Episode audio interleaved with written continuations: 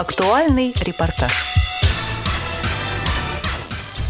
Здравствуйте, уважаемые радиослушатели!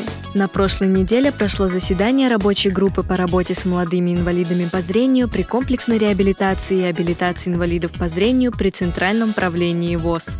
В роли спикеров на конференции присутствовали первый заместитель генерального директора культурно-спортивного реабилитационного комплекса ВОЗ Мачалин Андрей Владимирович, заместитель генерального директора КСРК ВОЗ Федотов Антон Викторович, начальник отдела КСРК ВОЗ по делам с молодыми инвалидами по зрению Паницкая Наталья Алексеевна и начальник приемной аппарата управления ВОЗ по обращениям граждан и определению возможностей трудоустройства инвалидов по зрению Лапшин Константин Александрович.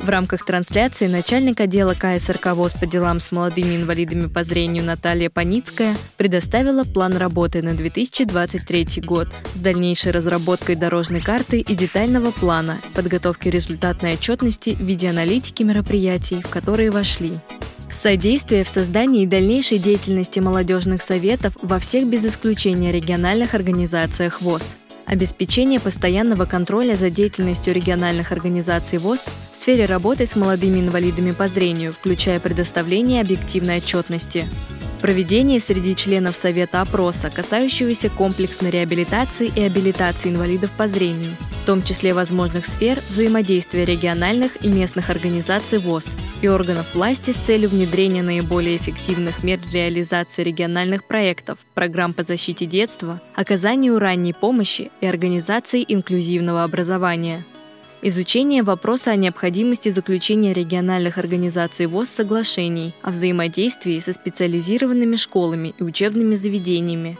и определение возможных направлений сотрудничества. Разработка предложений, касающихся инклюзивного образования в стадии сопровождения студентов по трудоустройству – Изучение вопроса и разработка предложений, направленных на возобновление работы специализированных предприятий ВОЗ в качестве площадок профориентации для учащихся специализированных школ и учебно-профессиональных учреждений, где проходят обучение люди с ограниченными возможностями здоровья. Разработка наиболее эффективных форм информирования регионов о положительном опыте работы с детьми и молодежью. Вторым вопросом в повестке дня рабочей группы стала разработка плана работы Совета по делам молодежи на 2024 год. Подробнее об этом рассказал Федотов Антон Викторович, заместитель генерального директора культурно-спортивного реабилитационного комплекса ВОЗ.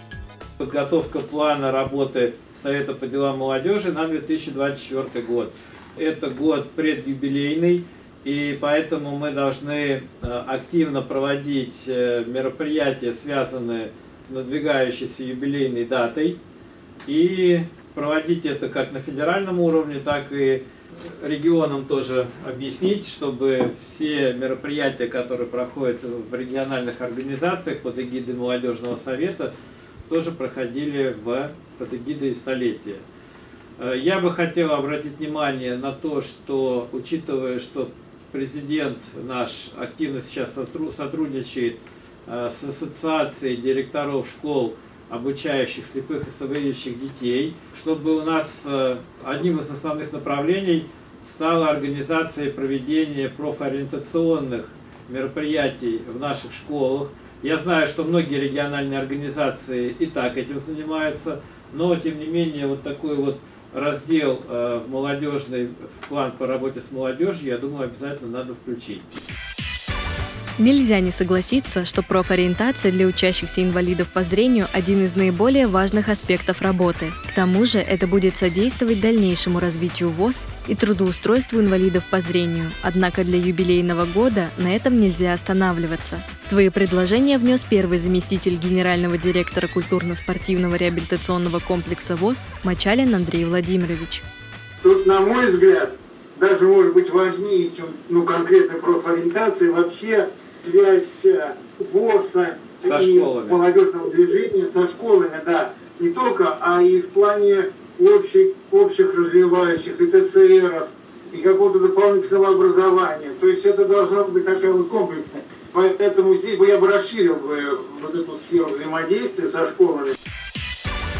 За дальнейшей работой молодежного совета и предстоящих мероприятий для молодых инвалидов по зрению следите на Радио ВОЗ. До новых встреч в эфире!